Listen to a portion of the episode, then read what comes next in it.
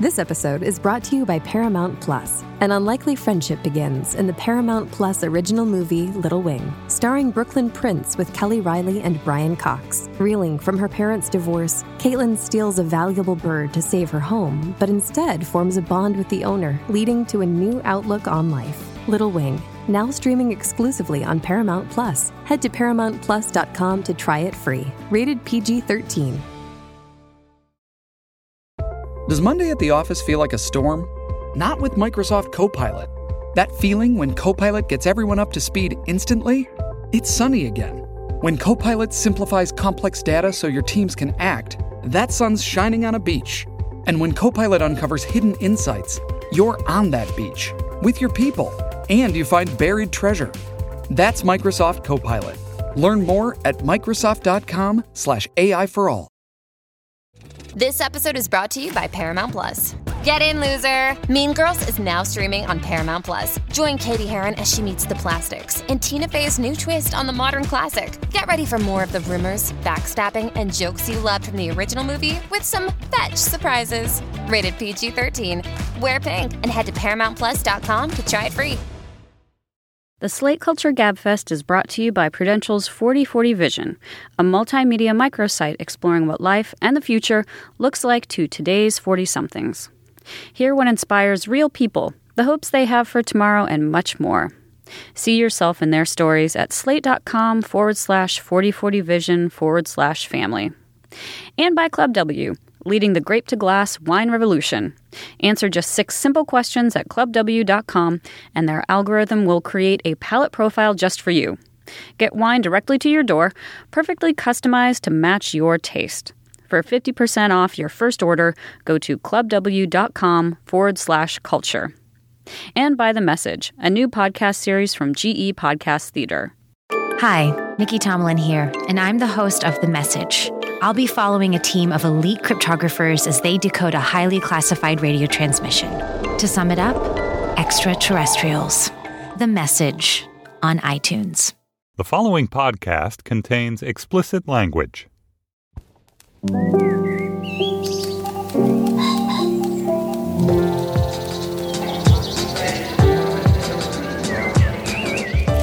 I'm Stephen Metcalf, and this is the Slate Culture Gabfest Ah Aliens, Ah Humanity edition. It's Wednesday, October 28th, 2015. On today's show, Crazy Ex Girlfriend is a new TV show on the CW. It's dark, it's weird, it's a musical comedy. It's true. And then, has NASA discovered evidence of a super advanced alien race? The internet says, yay. The naysayers say, nay. But some serious people are saying, hmm. We'll discuss with Phil Plait, he of the wonderful Bad Astronomy column for Slate. I love it when I crack you up during the introduction. I want all of your introductions to be couched in utterances. and finally, Bartleby the Scrivener, the classic short story by Herman Melville, is about the nature of human inscrutability and the power of simply saying no. Has Slate done it any favors by annotating it? We'll discuss with Slate's own Andrew Kahn. Joining me today is the poo bobbiest of poobahs at Slate. Its editor in chief, Julia Turner. Hello, Julia. Hi, Steve. Are you the poo bobbiest? On my better days.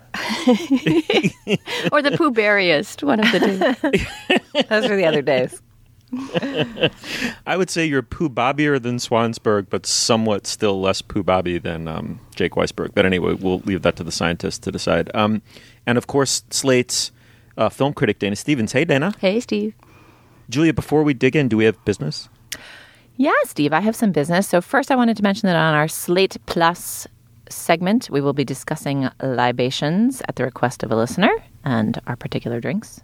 And I also wanted to remind our listeners about two upcoming shows. There are a very few tickets left for our live show in San Francisco on Sunday, November 8th. We cannot wait to see you guys out there.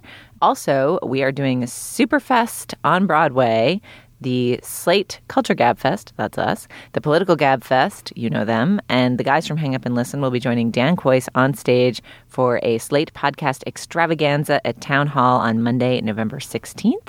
And also, as a special thank you to our Slate Plus members, each show at the Superfest, the Culture Gab Fest, the Political Gab Fest, and Hang Up and Listen will each be raffling off a basket of very cool swag that we've curated ourselves. So if you are a Slate Plus member, make sure you sign up. Just email superfestraffle at gmail.com with your name to be entered. And if you're not, you can sign up at slate.com slash plus for just five bucks a month or $50 a year to become a member. You'll also get a special feed of all of our podcast along with the bonus segments that we make for members of Slate Plus. All right, Steve, let's give it a whirl. Mm, thanks, Julia. All right, moving on. Crazy Ex Girlfriend is a one hour musical dramedy about a successful young Manhattan lawyer who chucks it all to follow her soulmate out to West Covina, California. The twist is that she and her supposed soulmate barely ever dated. It's been 10 years, and he's at best dimly aware of her existence. The show stars and is also co created by Rachel Bloom. Let's listen to a clip. Good morning, sir. See the sparkle of the concrete ground, hear the whoosh of the bustling town. What a feeling of love in my gut. I'm falling faster than the middle school's music program was cut. People dine at Chez Applebee, ah. and the sky seems to smile at me. It's all new, but I have no fear. Accidentes. And also by coincidence, Josh just happens to be here. Dana, the critics seem to like this one. It's poignant and weird, which means um, I like it. Um, what do you think of it? Yeah, poignant, poignant, and weird are good descriptors. I just, I have to say, hearing the, the, the bars of that song, which was, I think, the first song. It was the first song in the first episode, right? It was the first moment that you became aware the show was a musical. And because of my gloriously inadequate preparation, I had no idea this show was a musical. I just thought it was a new comedy that we were going to talk about. So that was such a glorious moment of surprise when a huge production number suddenly burst out of nowhere in the first ten minutes of the first episode, and the show pretty much had me from there. I mean, you could, you know, you could quibble about the characterization but I mean, it's just so unfamiliar, and I love that about it, and I love the energy that, that Rachel Bloom brings to this completely strange and in many ways sort of pathetic character who she makes very endearing nonetheless. Julia, I want to know what you thought of it, but also, um, what do we know about Rachel Bloom? She seems to be a magnificent talent at the center of this um, oddity. Yeah, well, she's one of those people who made a name for herself on YouTube. She created a bunch of interesting YouTube musical numbers and attracted the attention of Aline Brosh McKenna, who, among other things, was the writer of The Devil Wears Prada. And they partnered up and developed a show for Showtime, which passed, and then it ended up on the CW as a network mate of Jane the Virgin uh, and a pairing with Jane the Virgin, the show, the similarly weird, quirky kind of mock telenovela that we uh, talked about when it debuted last year and that went on to win uh, wide acclaim, some Golden Globes, and a decent audience. But yeah, she's very much her own self made talent, and the show has been built around her. And I'm so into it. I really liked it. It just is so. The pilot is just great. The pilot is one of those bits of culture where you're like, I can't believe somebody made this and I mm-hmm. get to mm-hmm. watch it. Yep. And even where it's imperfect, it's so goofy and sure of itself, and so sure of itself being something so different from anything anyone else is doing that it's utterly captivating. I've watched all three of the episodes that have aired so far, so captivated was I. And I will say, as it goes on, it gets like a the machinery of it is not completely ticking yet. So much is built around her charisma, her weirdness, her oddity, and then the show kind of realizes that it's an hour long comedy, which is unusual for comedies, and they kind of have to. It does make nice room for the musical numbers, but th- they kind of have to build out the world a little bit, and so. In the third mm. episode, we go home with her, you know, paralegal slash best friend at the new kind of two-bit law firm that she's joined as she moves to West Covina, California. And there's a whole plot line at home where you meet the husband and the kids, and you're like, oh right, we don't, you cannot actually carry an hour-long show just by the sheer charisma of this one woman. So I think we'll see how the plot machinery comes together, but I'm still pretty pretty wooed yeah, I think thing. another another story mm-hmm. problem will need to be addressed. I've only seen the first two. Is that Josh Chan, her love object? He's kind of deliberately blank, right? The idea is that he's kind of a little bit of a muscle bound nobody. He seems perfectly nice, but there's absolutely no reason to hang all these romantic dreams on him, which is of course part of the point. But it means that that relationship, that is in essence the driver for the entire show, doesn't have that much substance to oh, it. Oh, but it's clearly not the driver for the entire show because she's going to fall for his sardonic friend. Right. Well, of course, there's the mm-hmm. there's the Yeah. best friend who she should be with, right? The guy, the, the bartender who she actually should be with. But in, in a way, though, I guess I would say that at least the two episodes I've seen probably are more about female relationships than male ones. Both the office mate that she builds up this friendship with, and then the girlfriend, the current girlfriend of Josh Chan, who's this kind of passive aggressively perfect yoga instructor. And there's a great song in the second episode mm-hmm. about her her yoga skills and how she rubs them in all her students' faces. Yeah, I have to say, I really like this show. It's really nervy. It's really strange. I loved it right from the get go, in part because it's also very sad. It's about a person who's possibly a broken human being. And she has a mother who both made and destroyed her, which comes out in the first scene. Who you never see, at least so far. The mother is just a voice on an answering machine. Yeah, exactly. But is a huge omnipresence n- nonetheless in the show.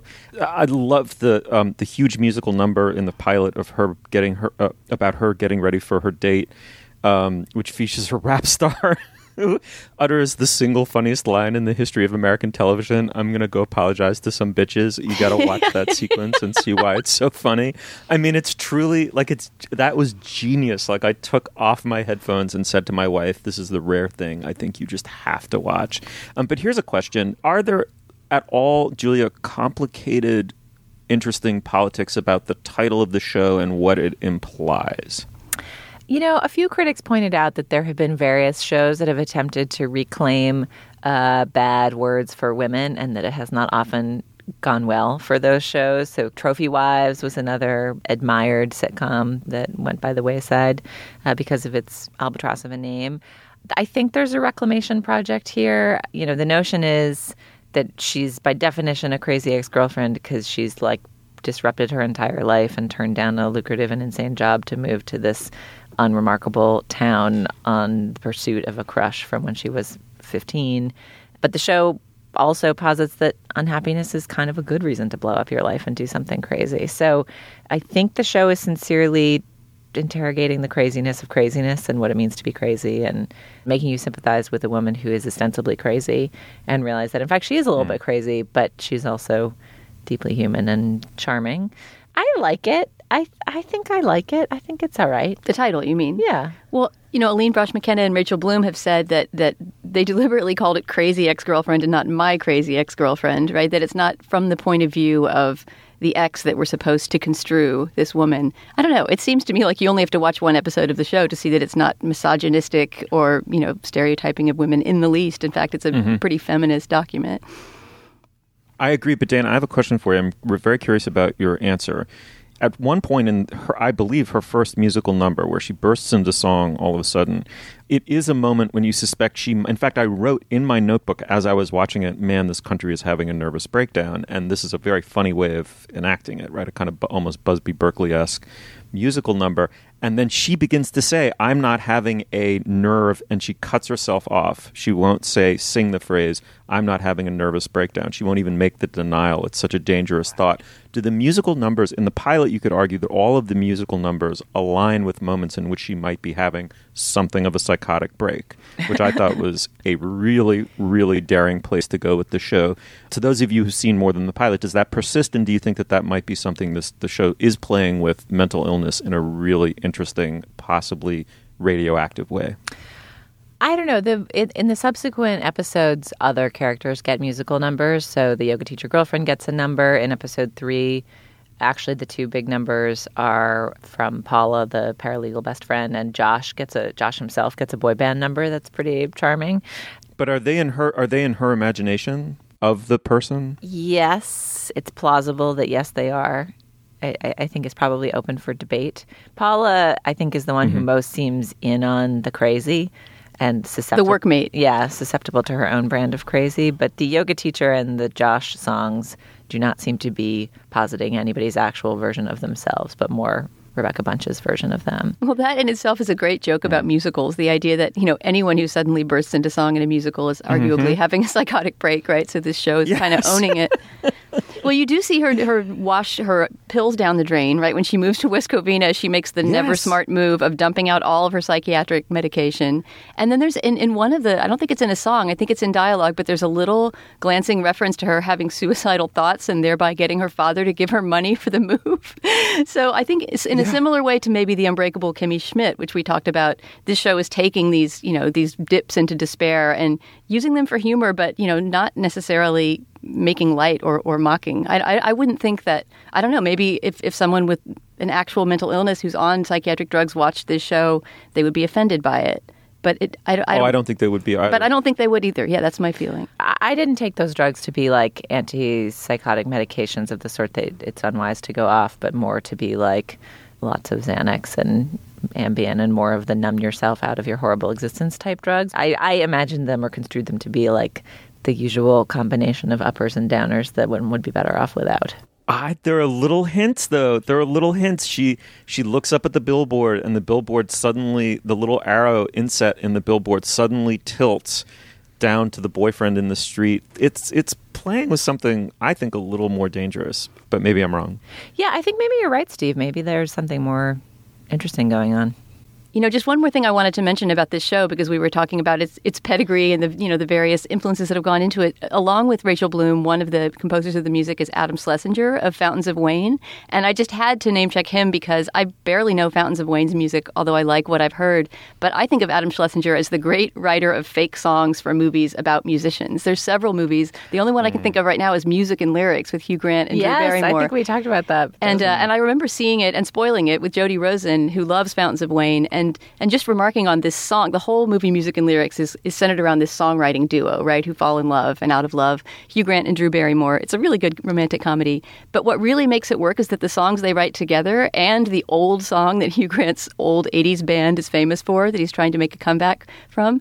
Are really good. They're excellent songs that stay in your mind for weeks mm-hmm. after you see the movie. He's just he's a really bouncy songwriter. I don't know if it was more that he was the lyricist or the mu- or the melody writer, or if the two of them worked together. But he and Rachel Bloom really make some nice melodies together. Yeah, I mean, to the degree that they're going to have to churn out an incredible number of these songs, I, I felt happy knowing that his talents were on board. I'm not sure if he was involved for the pilot, but I will say that that first song, that West Covina song, has been in my head since I watched the pilot. Like, my husband and I have just been singing West Covina, California constantly. Um, I've been singing the yoga song. Dana, that's a great catch. Um, Fountains of Wayne, amazing. All right, the show is Crazy Ex Girlfriend. It's on the CW. Check it out. Tell us what you think. We all love it totally unanimously. Maybe you do too. Maybe you don't. Uh, come to facebook.com slash culturefest and tell us what you think. Can I also make just a slight beg here? Like this show, I don't I feel like we don't typically do this, but the show has terrible ratings and it is a show that seems like it's a miracle that it exists and it probably will not exist for long unless more people watch it. So, if this conversation has moved you, go check it out relatively soonish because it it is not it does not seem to be picking up mass adoration at least yet. Yeah, the three of us rarely pound the table in unison, but today we did. So, yeah, check it out. All right, moving on. Now is the moment in our podcast where we talk about our sponsor, Julia Turner. What do we have? The Slate Culture Gabfest is sponsored by Prudential. Today's 40 somethings are charting their own courses, sometimes by choice, but many times out of necessity, caring for aging parents, starting new careers midlife, juggling today's financial realities with planning for retirement. Prudential's 4040 vision brings these challenges and others into sharper focus through real life interviews and commentary from 40 somethings, plus a compelling four part podcast on first time parenthood in your 40s with radio and television personality Faith Salie.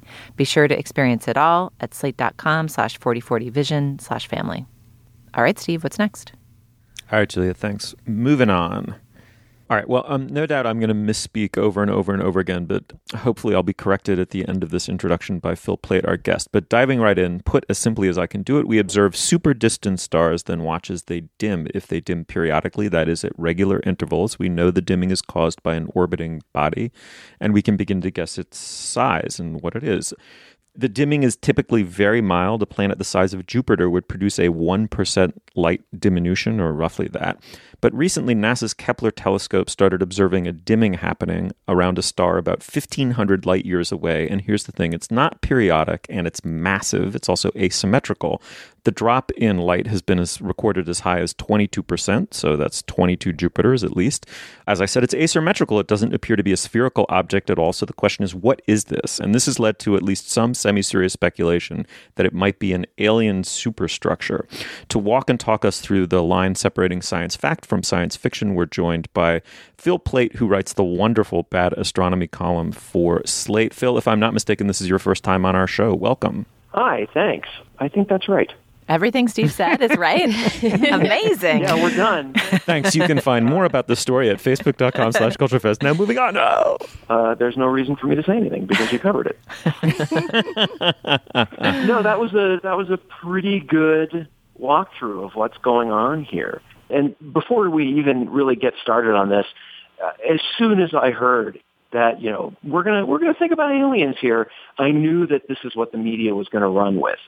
So I jumped on this as quickly as I could. Basically, aliens are a last resort. Almost everybody, even the people advocating this idea of going and looking for maybe signals from aliens, their first choice is something natural, something non-artificial that we just don't understand just yet. Uh, it's just that looking for aliens is easy and we'll probably learn other things while doing it, so it's not such a terrible idea. Mm-hmm. And by inference, we've been able to eliminate all of the obvious other culprits. Correct. That's that's why we're even opening an avenue onto the possibility of some kind of a superstructure. Yeah, that's pretty fair, and I would stress the word obvious. You, you get a lot of mysteries in astronomy, um, basically because we're studying so many objects that at some point something is going to behave a little weirdly, and you don't know exactly what it is, and it may not fall into the same step as, as these other objects. So if you study a thousand some things, one of them is bound to be acting oddly, and you don't want to immediately jump in there and say, "Oh, clearly this is alien," like every you know History Channel documentary, quote unquote. More likely, it's just something we haven't thought of yet, and that's usually well, in, in every time that's what happens. It's just something. Uh, it's a behavior. It's, it's a couple of different things that are acting in concert that we just hadn't thought of before. And that's almost certainly what's happening here. Phil, you mentioning that every time before has turned out to be nothing makes me want to ask what are the precedents for this? Are there previous moments in the history of modern astronomy where the idea that something was an alien structure has been floated? Yeah, in fact, although not necessarily an alien structure, it may just be aliens. In the 1960s, we started getting radio uh, telescopes surveying the sky, and these are just like this kind of telescopes you think of, except they're sensitive to radio waves, not optical light, the kind of light our eyes see. And they started finding these extremely well-behaved periodic signals, like a like a like a beat in in pulses of of radio waves. And they were so regular, so perfectly timed that it was impossible for anybody to think of what this could be except artificially constructed beacons. And then somebody said, well, in fact, we have these objects called neutron stars, which are extremely dense, rotate very rapidly, and they, they could be pulsing radio waves like this. And it turns out that's what they turned out to be. And we have these objects we now call pulsars for that reason. Um, the very first one that was discovered was actually given the tag LGM as a joke, which stood for Little Green Men.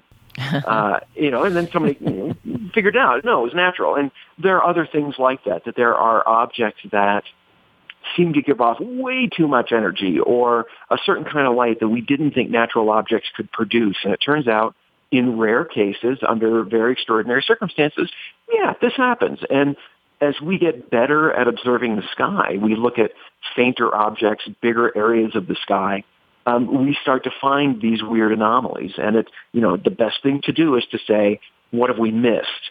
And, and that is what's going on here. Can I ask you something basic and possibly rudimentary about the nature of astronomic knowledge, Phil? Sure. so when you say, okay, we thought the beeps were, you know, in the 60s, people thought these beeps were so regular they must be artificial and not natural, but then we figured out that it was pulsars. To me, the great mystery of being an astronomer seems to me to be the notion of like, you're working in the petri dish, but you've got tweezers that are 1500 light years long. Like how are how how do we ascertain that? Like is it just a constant set of proofs of ruling out possibilities until you how do you ever reduce it down to just just the one? Okay, it's got to be the pulsars. Um, that's a really good question, and in fact, this happens a lot when we have some new phenomenon. You basically just you pace back and forth, you drink a lot of coffee, you talk to your colleagues, and you say, what can this be? Now, in the case of this star that's 1,500 light years away, th- this mission, Kepler, is observing 150,000 stars and looking for these periodic dimming of the starlight. And we found quite a few. There have been thousands of stars that are found to have this periodic drop in their the, the amount of light they send us. And we can tell if it's a planet. There are all sorts of little pieces of evidence that let you know that this is a planet the way the starlight drops, the amount it drops, how often it drops. And there are other things that can mimic this. You could have a star in the background that is itself a variable star changing its brightness, and that can mess up your observations. It could be a cloud of dust between us and that star that just happens to, to pass in front. But these all have different signals. The, they, they look different when you look at the data, and you can just tell. And so in the case of this star, we're not getting that periodicity that we want. You know, every time a planet passes in front of the star, we see a dip in the light. We're not seeing that. It's not like every three days or every eight days or every year. It's just happening at all these random intervals. And so it doesn't seem like it's a planet. What else could it be? Well, it could be asteroids maybe that have smacked into each other. So there's like this debris field around it. But then why are the dips in starlight so deep? Where, you know, 20% of the starlight's being blocked. You need a huge object to do that. And, and nothing quite fits perfectly. There's this new idea that the star itself is a little weird. It spins really quickly, and when you spin something quickly, it flattens out. It gets what's called oblate. And that changes the way the starlight gets to us. And that idea kind of sort of works with this, but I still have a lot of problems with it. And so even though that might be what's going on, then there must be something else on top of that creating these weird pieces of evidence that we have and nothing seems to quite fit. So, you know, hopefully as we observe this thing more, we'll get more evidence, be able to eliminate more things, then say, oh, well, the only thing that's left is this, and then be able to, to go from there. Mm-hmm.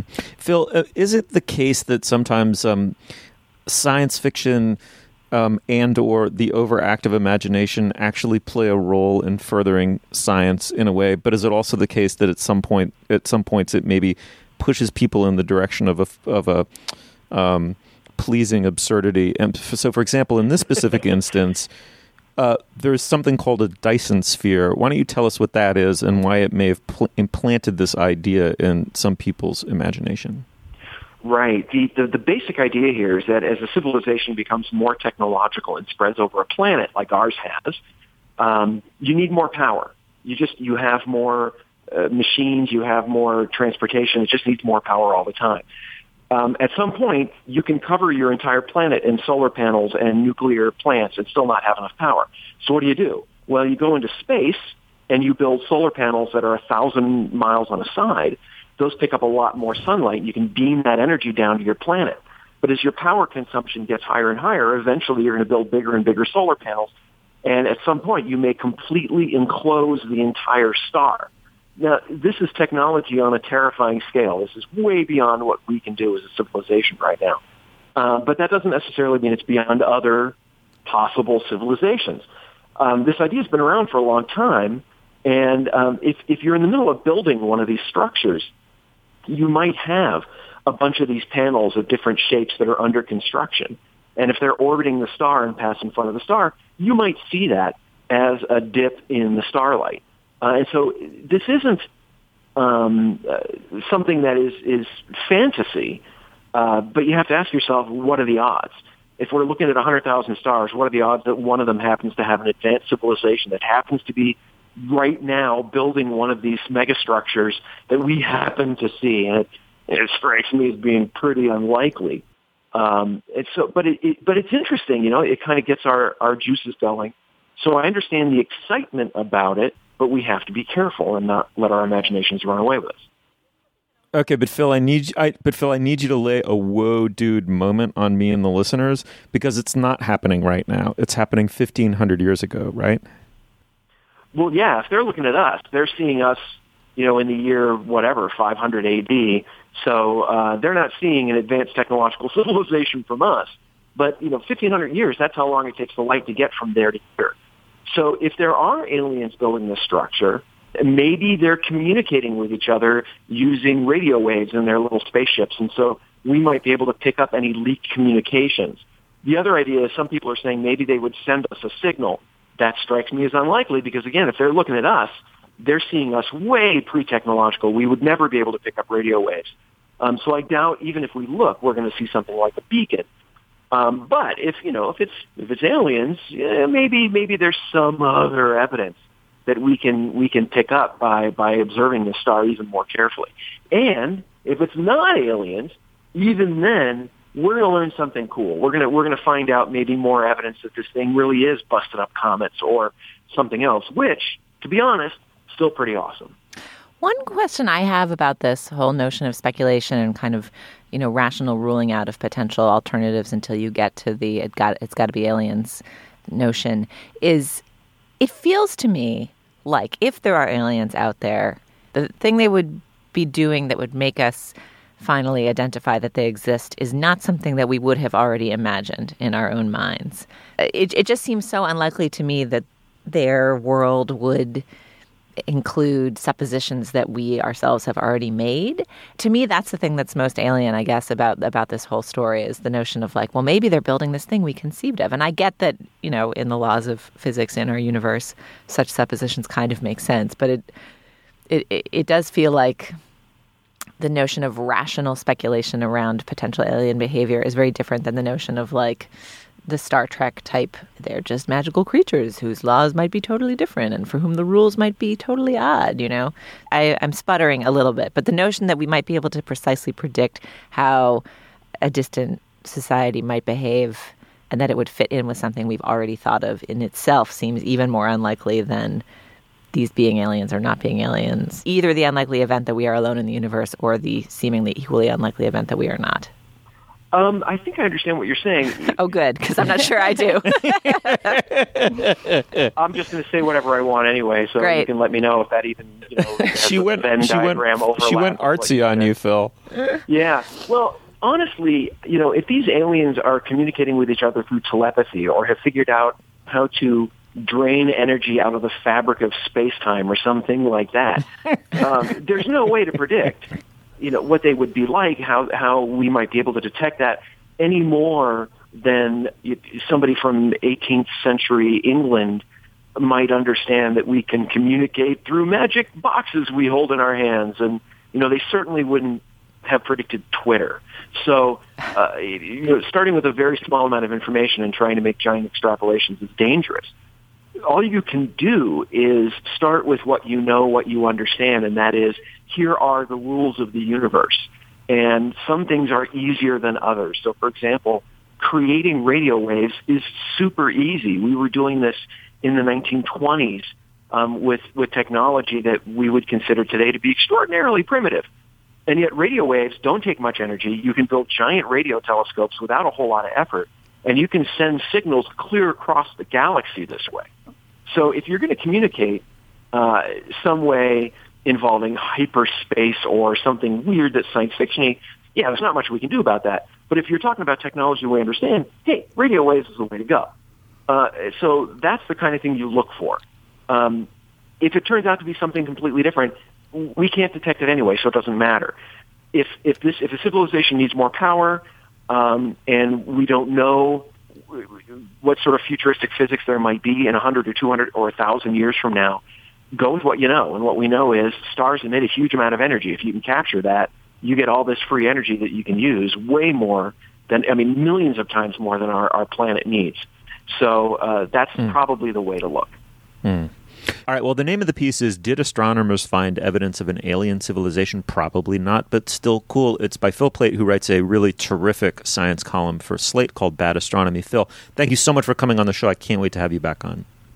Well, this was a lot of fun. It'd be fun to come back on, too. Thanks. All right, well, now is the moment in our podcast where we talk about our other sponsor, Julia Turner. What do we got? The Slate Culture Gabfest is sponsored by Club W, leading the grape to glass wine revolution. 9,000 years, that is how long humans have been making wine and how long they've been confused about which wines to drink. I know that my own wine drinking is like uh, a, an archipelago of small little blobs of knowledge where I'm like, I figured out that I like Pinot Gris from Oregon. Okay, I can order Pinot Gris from Oregon.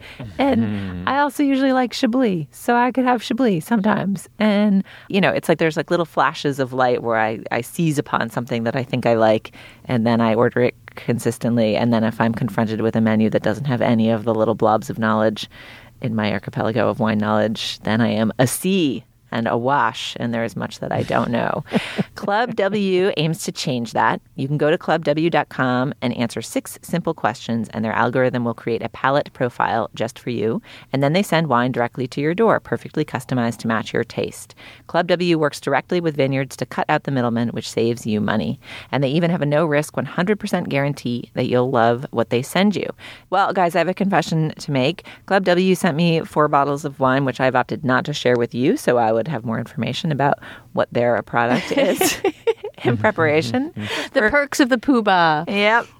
Sorry, guys. No wine for you. And I enjoyed a very delicious Alsatian blend that's actually from Santa Barbara, but used grapes commonly used in Alsace. It was super delish, and I also had a ton of fun. A bunch of friends and I uh, opened the bottles this weekend and read off all the notes and tasted them and compared notes, and it was just a kind of a fun excuse to talk about wine on purpose, as opposed to having it be an unsung accompaniment to our evening.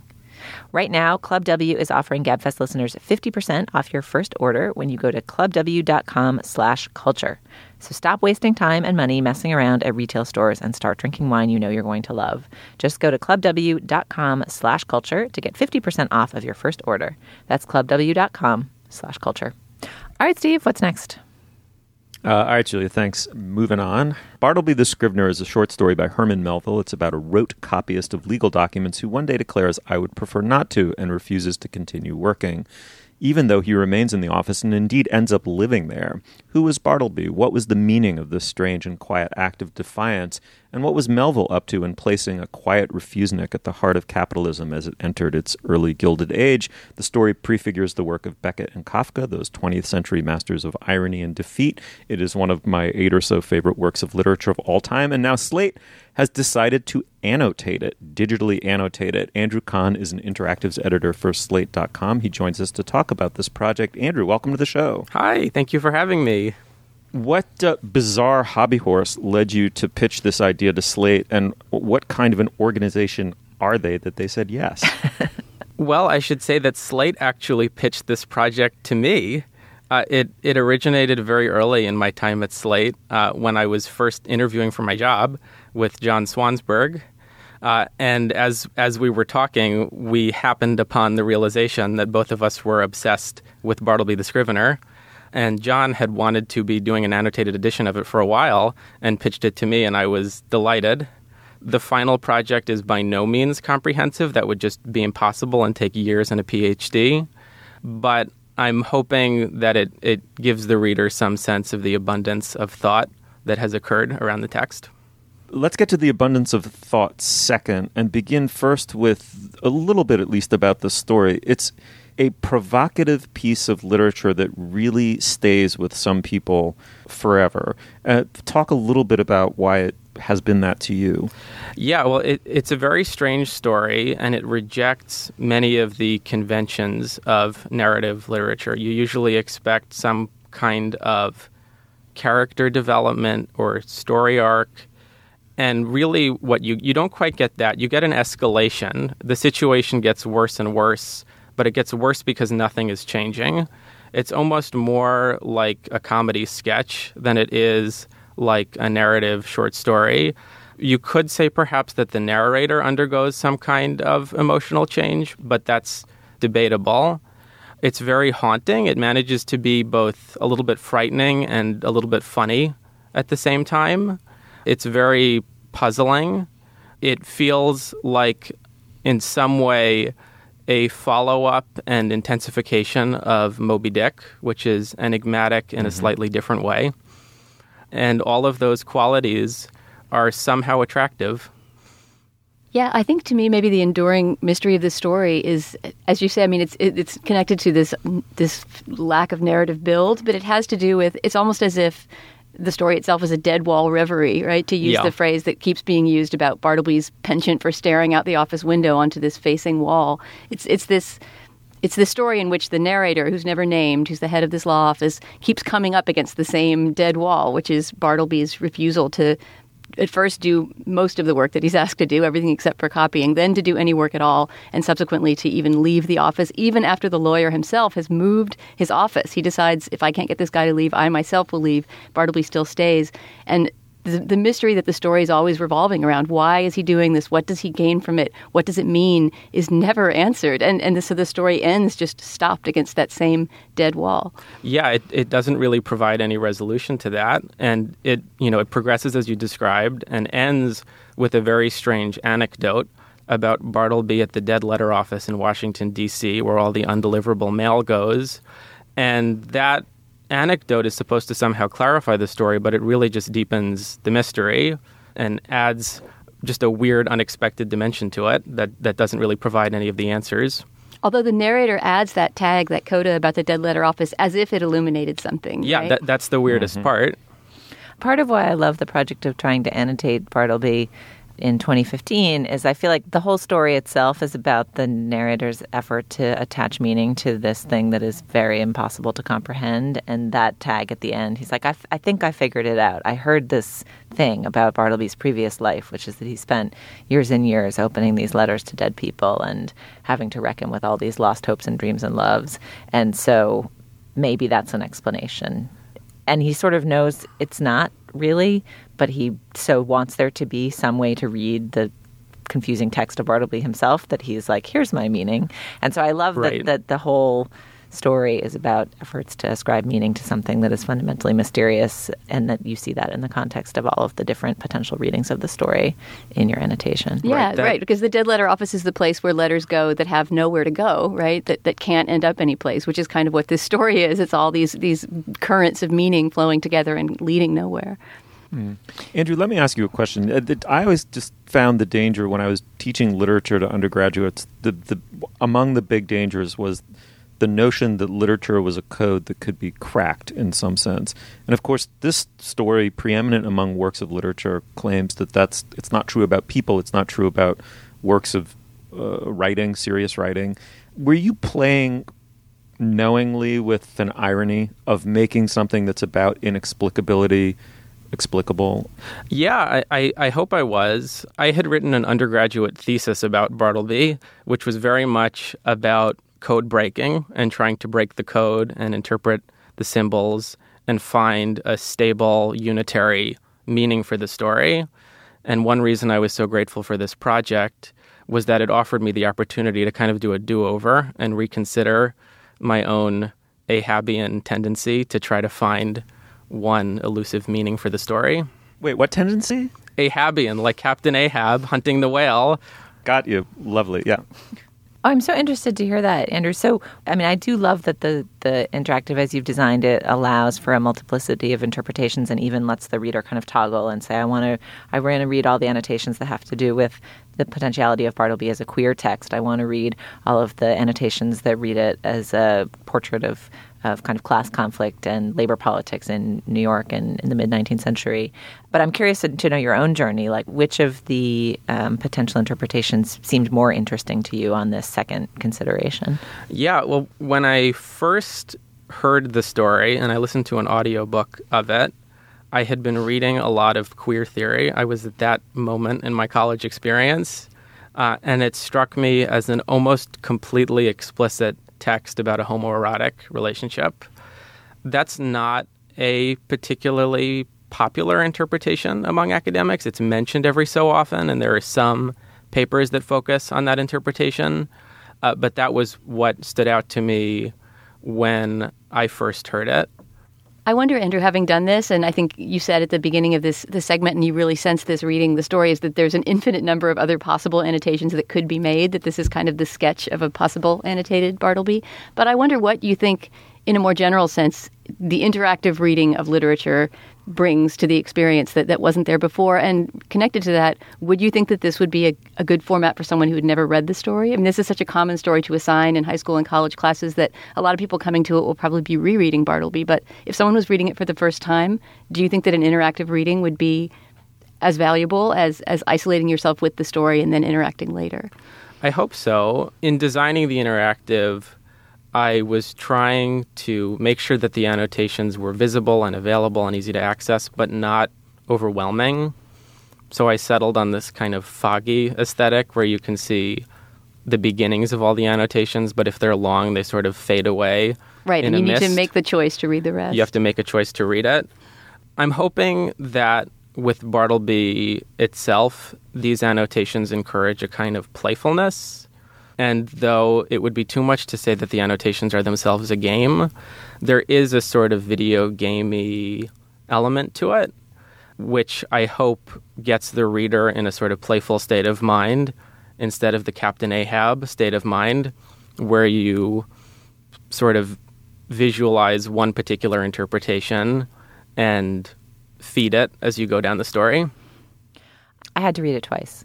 Like I started to read it and started to toggle the annotations and interact with them as I was reading it, but it had been so long since I read the story and the text of the story itself has its own like rhythm and power that I was like, you know what, I want to like I want to get the text, the pure text first, and then I want to go back. So I I read it and then I went back through and read the annotations in order and I love doing it that way, but I do think that is one of the challenges with with using uh, interactivity as a way to open up a text because you you have to design it for so many different modes of encountering it. I'm Yeah. sure there are other readers who'd either read it more recently. I mean, there were a bunch of like English teachers tweeting the day we published it and saying, "Oh my God, just in time! I assigned this last week. Fantastic!"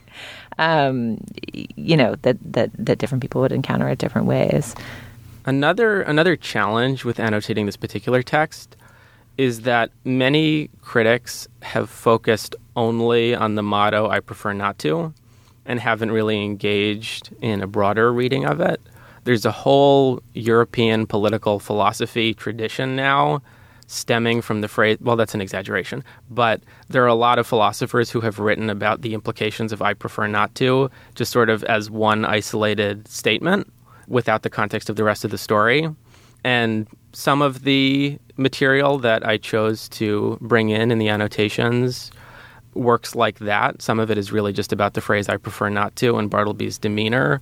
Some of it engages with other parts of the text as well.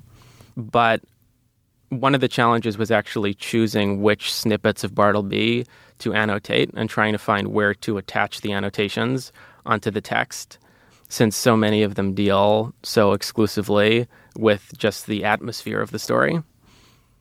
And something else that doesn't quite make it into the annotations, although you do talk about Bartleby as a figure from Melville himself, is the strange, eerie prescience of this story about Melville's life to come after he wrote the story. Because this story is written, it's 1852, right? It's at the very beginning of, of Melville's, I don't know what you'd call it, but his own period of kind of failure as a writer, in which eventually he stopped writing completely, or stopped writing for publication anyway. He did write this extremely long narrative poem called Clarel that was published to zero acclaim or attention. Yeah, no, there there was certainly a long withdrawal that happened. I talk a little bit in the introduction to the story about the catastrophe that had happened in Melville's literary life before it was published. His previous novel, Pierre, had been a total disaster. There had been headlines that said Herman Melville crazy. That was literally one entire oh God, that is not what you want to open headline. the paper to. Herman Melville crazy. Yeah, and all of his literary allies, critics and friends and writers, had sort of drifted away.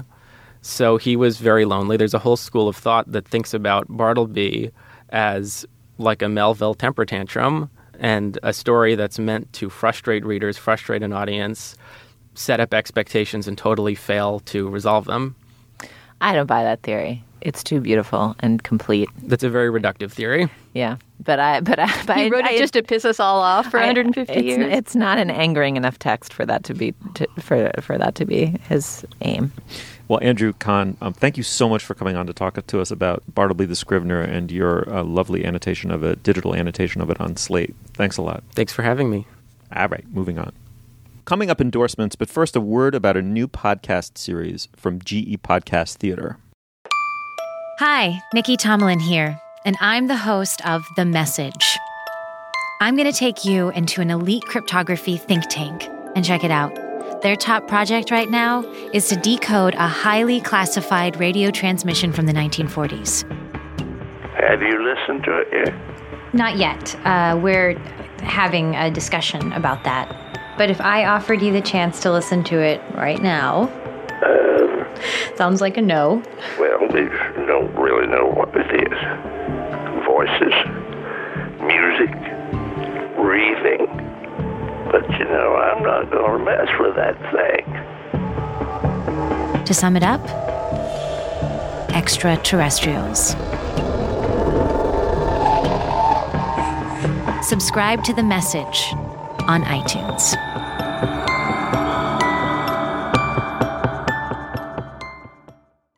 All right. Well, now is the moment in our show where we endorse Dana. Na, na, na, na, na, na, na. What do we have?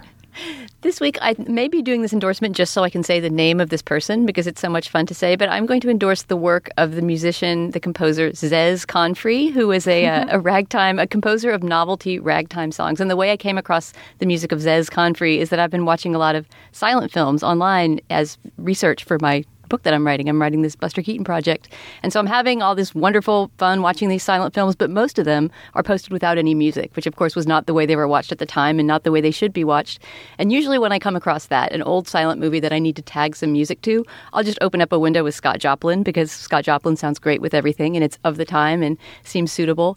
But I was sort of searching around because I've listened to a lot, a lot to the greatest hits of Scott Joplin in the last few weeks, and uh, and I came across this other rag composer, a little bit younger than Scott Joplin, but clearly influenced by him, writing things that are a little bit less serious, maybe more more silly. But he he was a big hit maker in his day. Was Zez Confrey, and uh, Confrey is best known for his biggest hit, "Kitten on the Keys," which was actually inspired by a cat walking across his grandmother's piano keys. But you can also listen to such charming numbers as "Ragdoll Dimples."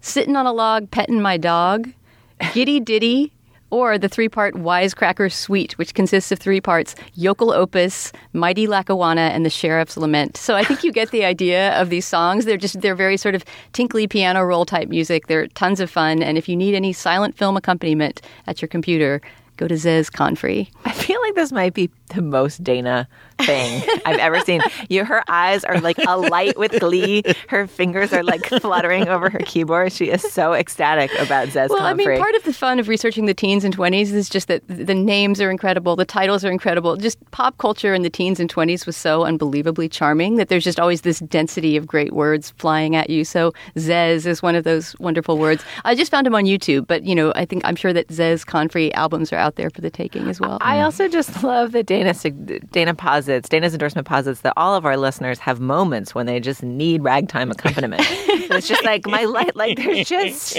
something missing.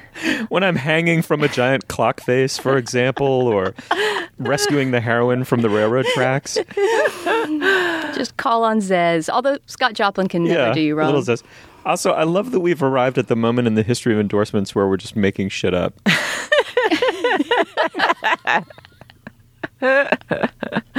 Good point. Good point. Uh, on that note, Julia Turner, what do you have? All right. I today want to endorse the Thermopen.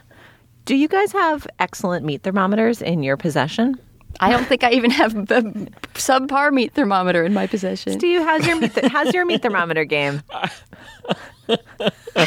I mean, you're just you are fucking begging me for just the low brow, The double entendre. all-time low brow I don't- rejoin, I don't know- I don't know what you Re- could or as they say, referring to. rejoindre. I'm not going to give you the rejoindre you're looking for, uh, Julia.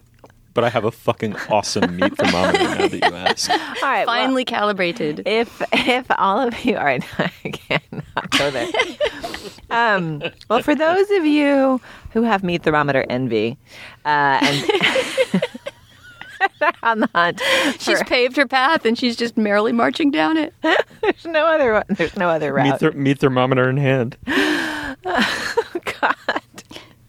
Anyway, for those less well endowed with meat thermometers than Steve, I learned about the Thermopen from the Food Lab, which is the great blog of J. Kenji Lopez Alt, who is a graduate of the Cooks Illustrated School of Cooking Nerdery, but has gone off on his own and created his own empire. He's the author of the great steak with both oil and butter recipe that I mentioned on our Slate Plus segment a couple weeks ago about Steve abandoning his vegetarianism. But cooking meat has I, I love making pasta with sauce i'm a i'm an excellent maker of pasta with sauce but cooking any large hunk of meat always is agonizing to me because it's so hard to figure out when it's done and when it's overcooked it's such a pain and i i become my usually calm and cool de- demeanor utterly evaporates at the end of a meat cooking process and I become a bundle of indecisive nerves and I open the oven and I shut it and I look at the thing and I put the meat thermometer in and, and so confused. And J. Kenji Lopez Alt believes that this is because we all suffer from bad meat thermometer itis. Because most modern meat thermometers that you can buy for 10 bucks on Amazon take a while to come up to the temperature. So you put them in, you can't tell if you're still rising. By the time it is still rising, you've like let all the heat out of the oven. Uh, and he recommends an instant read meat thermometer, particularly this one, the Thermopen, which you seem to only be able to buy from a British website for a passel of money. However, it is truly instant. In fact, when you unsheath it, it measures the temperature of the air around you. If you touch it with your fingertips, it instantly warms up a little bit to the temperature of your body, uh, and you can can very swiftly determine how well your meat is cooked, thus allowing you to daringly cook it slightly rarer than you would if you were a more worried sort. I highly recommend the Thermopen, particularly as you anticipate potential turkey cooking endeavors in future weeks. I just wanted to say that J. Kenji Lopez Alt is up there with Zez Confrey as far as good names in this endorsement segment. I, he always goes by his full name in my household because it is such a great name to say. As I said, we're just making shit up. But this also raises the interesting question of whether you, Julia Turner, could fire yourself, Julia Turner, for an HR violation. I'll take it up with HR. All right. I am going to surprise myself with my endorsement this week, and I'm going to endorse going to see Welcome to Night Vale live, which is what I did this past weekend with my 12 year old daughter, who adores, really cherishes the show. And we discovered it was playing in Montreal, one of my favorite cities to hop in the car and drive to because it's only four hours from my front door, improbably. Um, there's another country north of here where they speak French and there are cobblestone streets. But anyway, I, and I went with her to the show mostly to delight her and ended up delighting myself immeasurably. It was they they really put on a great show. It's impro- it seems improbable, right? The format doesn't lend itself. It's one newsreader essentially, but they work with that beautifully. They really freaking nail it. They they make a show out of something that doesn't seem it should be a show, and they send their fans home in a genuine euphoria, and they do it beautifully. So if you're a fan of Welcome to Night Vale, or if you're the parent of a fan, it's a wonderful night out, and you leave with extremely warm feelings, even if the show meant very little to you to begin with. But if it means something to you or someone that you love, it's beyond worth it to go and see. All right, well, Dana, thank you so much. What a pleasurable show this was. As ever, Steve. Julia, thanks so much. That was a delight. thanks, Steve. You'll find links to some of the things we talked about today at our show page, slate.com slash culturefest, and you can email us at culturefest at slate.com or drop us a note at our Facebook page, facebook.com slash culturefest. Our producer is Ann Heppermann. Our intern is Lindsay Albrecht. Andy Bowers is the executive producer of Slate Podcasts. The Culture Gabfest is part of the Panoply Network. Check out our entire roster on itunes.com slash panoply, and our Twitter feed is at Slate Cultfest. For Julia Turner and Dana Stevens, I'm Stephen Metcalf. Thank you so much for joining us. That, that was fun. We'll see you soon.